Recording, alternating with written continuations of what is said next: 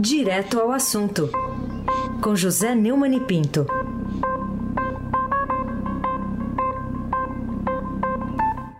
Oi, Neumani, bom dia.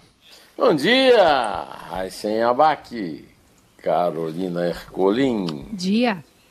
Almirante Delson e o Transatlântico no seio. Laís Gotardo, Moacir Biasi, Clã Bonfim, Manuel Alice Isadora. Bom dia, melhor ouvinte. Ouvinte da Rádio Eldorado, 107,3 FM. Aí sem abaque o tríplice coroado. Bom, Neumani, o governador Dória afastou o coronel Alexandro, né, que é, fez convocações pelas redes sociais para amigos dele para participarem dos atos contra aí a democracia, manchete de primeira página aqui do, do Estadão de hoje. O que, que você acha que as autoridades podem fazer, as estaduais podem fazer, para evitar a ação é, de agitação de policiais militares bolsonaristas na independência, no feriado de 7 de setembro? É, sim. Eu gostaria de lembrar que é mais um furo do Estadão, né? O Marcelo Godoy trouxe essa notícia desse dessa convocação do coronel Alexandre Lacerda, comandante de sete batalhões no interior, em Sorocaba, sede, e a decisão do governador João Dória de afastar é uma decisão correta. Afinal, ele está insuflando a participação de, como você lembra, amigos, muito amigos. Né? No dia 7 de setembro não tem nada a ver com isso, é uma postura a que tem se espalhado em pelo menos seis estados. A decisão do Dória é uma reação que merece apoio, né? E está longe de ser um caso isolado. Nas redes proliferam as manifestações de policiais militares de ativa e reserva com chamamentos para que participem em massa da mobilização de 7 de setembro. A Eliane Cantanhede escreveu no seu artigo que a decisão é uma reação a algo que está longe de ser um caso isolado, que nas redes proliferam as manifestações e que, e, como ela, eu estou à espera de punição mais dura, tanto do Dória quanto dos outros governadores. Né? É, a iniciativa dessas milícias fardadas, ditas populares de Jair Bolsonaro, é uma iniciativa claramente golpista. A indisciplina dos PMs, que eu estou chamando de bois somínhos voadores, é a notícia mais preocupante dessa nossa quadra e precisa ser combatida com vigor. Ah, nós acabamos de ouvir agora há pouco o editorial do jornal, Convocação do Golpe, e esse título é um título duro, forte, é um título preocupante, mas é verdadeiro. O editorial conclui dizendo que no Brasil tem havido uma irresponsável tolerância com atos contrários à lei a consolidar uma sensação de impunidade. E cita como exemplo a atuação política nas redes sociais desse coronel Alexandre Lacerda, que foi afastado. Polícia que faz política, lembra o editorial, está fora da lei, merece ser responsabilizada com rigor, sem nenhuma indulgência. De volta ao comentário, eu digo que o coronel deve estar esperando punição mais dura, até para usar como discurso é, de vitimização, é que é mais um exemplo, mau exemplo dado por Bolsonaro, porque certamente ele é candidato a, algum cargo uh, no legislativo na, na, eleição de 22, Carolina Ercolim, tintim por tintim. Muito bem. Bolsonaro, mais afeito ao crime do que à política, é o título do seu artigo no blog do Neumann. Queria entender os motivos pelos quais você elencou nesse texto para chegar ali a uma conclusão assim sombria a respeito do presidente. Eu usei um, a conclusão do editorial de ontem no título. Esse, essa conclusão é muito precisa, né? É até simpática do ponto de vista do que o Bolsonaro está fazendo. Né? É mais afeito ao crime do que à política. E o editorial pregava exatamente. O, editorial denunciava exatamente a asfixia da polícia. É, o, no, o artigo meu que está no blog do Neumann, no portal do Estadão, tem uma linha fina que diz o seguinte: presidente mente tanto e com retórica tão chula que perde até eventual razão quando argumenta, por já tê-la contrariado inúmeras vezes, como quando ameaçou o STF e insultou Moraes.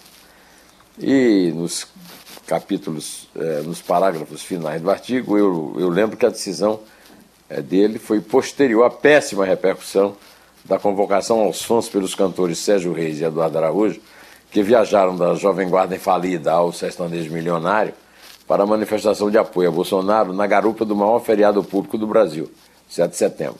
Em visível falha de juízo, o recreador do clássico Menino da, Por da Porteira anunciou o fechamento por lockout, que é crime, de estradas, crime, que provocaria desabastecimento de gêneros alimentícios, crime, reivindicando mudança da política de preço da Petrobras, crime.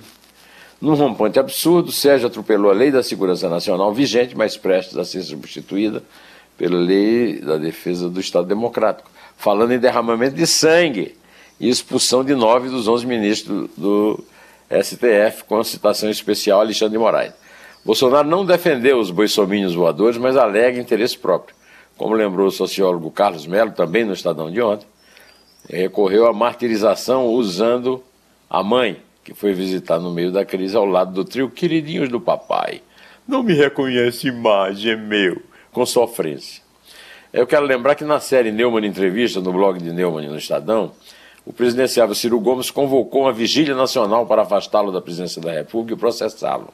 Antes da campanha, em que o ex-governador do Ceará pregará a exigência de um plano nacional de enfrentamento da crise, que o presidente ajudou a ampliar, pois comanda de forma desastrada o colapso sanitário causado pela pandemia da Covid-19 e a crise econômica com recordes de alta inflacionária, miséria, fome, desemprego, quebradeira de empresas e as tensões política e institucional. Tudo anabolizado por seus pensamentos, palavras e obras, Raiz Abac.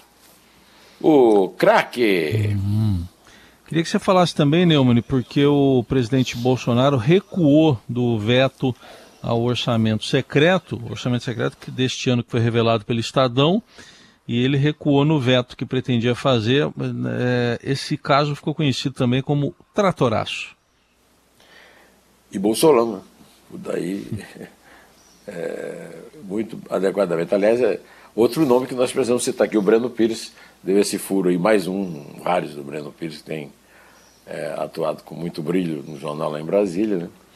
E o Bolsonaro, depois que reconheceu que as emendas do relator geral atrapalham a política fiscal e podem prejudicar a condição de políticas públicas, é, recuou e sancionou a revisão, a previsão de pagamento dessas emendas, emendas identificadas no orçamento sob o código RP9, na Lei de Diretrizes Orçamentárias, que eu vivo dizendo aqui, né, não é novidade para vocês que me ouvem, é a lei mais importante da República, de 2022. Com isso, os parlamentares poderão indicar esse recurso no orçamento no ano que vem, em pleno período eleitoral. O modelo revelado pelo Estadão vem sendo usado pelo governo para cortejar deputados e senadores, na verdade para comprar, né? aliados com repasse do orçamento. Né? Essa decisão de manter está no Diário Oficial desta segunda-feira, de ontem, contrariando o anúncio do governo, na sexta-feira, de que as modalidades da emenda seriam vetadas. Se Bolsonaro mente como mente, seria otimismo exagerado imaginar que ele pudesse cumprir a ameaça que fez de vetar o tratoraço. Afinal, também é chamado de Bolsolão e reflete o poder de quem manda de verdade no país. É o centrão sobre ele, que não passa de um cumpridor de ordens que vem de cima, principalmente de Arthur Lira, presidente da Câmara. A dimensão desse estelionato eleitoral alcança a história. O, alguém aqui que está me ouvindo votou no Lira? Pois é ele que está mandando no Brasil. Carolina Ercolim, tintim por tintim. Queria que você falasse um pouquinho também sobre o recuo do veto naquele documento secreto, do orçamento secreto do Bolsonaro. Destaque Não foi isso também... que eu falei, né? Perdão, é, foi do fogo. Agora vamos falar do fogo. Fogo que está destruindo dois terços do parque aqui de São Paulo. Já foi, né? Pelo menos 80% já foi consumido do parque aqui do Juqueri. A fuligem está atingindo cidades. A gente também teve pesquisas do Map Biomas dizendo que a água está se extinguindo, né? A gente não tem tanta água mais aqui no país inteiro. Queria que você falasse um pouquinho dessa dimensão do desastre ecológico. É, a escola que o meu filho frequenta amanheceu coberta de fuligem na segunda-feira. Né? É, eu ouvi que você se referiu a, a ouvintes da Rádio Eldorado que passaram também por esse por esse vexame, por essa complicação, né? em bairros de São Paulo.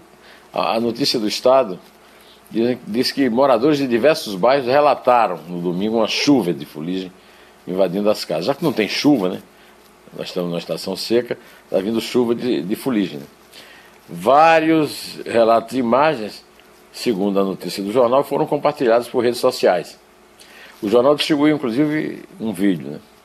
Segundo o Centro de Gerenciamento de Emergência da Prefeitura de São Paulo, a fuligem é originária de um incêndio, como vocês falaram, de grandes proporções no Parque Estadual do Juqueri, em Franco da Rocha, na Grande São Paulo.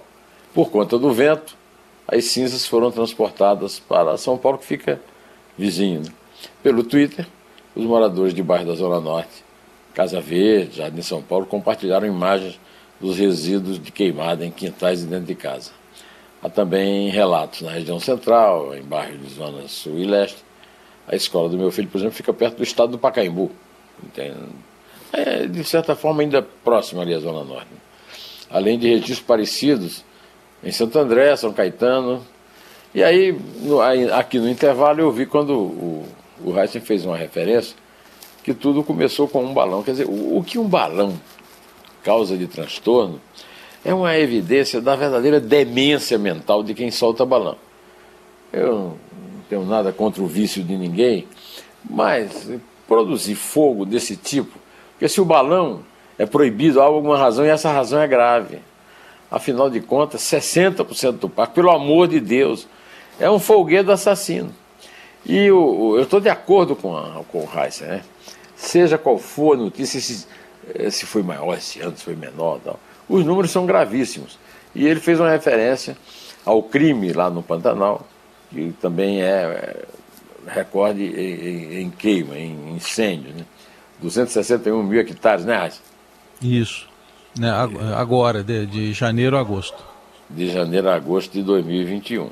É um absurdo, é um absurdo que ainda solta em balão e que ainda seja possível se falar numa destruição de um bioma importante como o Pantanal. E também da chuva de fuligem em São Paulo, que é uma coisa absolutamente desconfortável, né? É... Aí se abaque o craque. Ô, Neumann, outra notícia do dia. Ontem chegou a ser feito um anúncio pelo prefeito Ricardo Nunes de um passaporte da vacina que seria exigido em eventos, também restaurantes. Depois, ao longo do dia, mudaram um pouco a notícia e disseram que não, que é mais em eventos e jogos, em restaurantes. Está se estudando uma maneira opcional. Mas, enfim, como é que você analisa essa iniciativa da prefeitura? É, o uso da carteira. Eu, eu, por exemplo, a minha carteirinha de vacinação, eu vou usar participando de uma reunião presencial no jornal.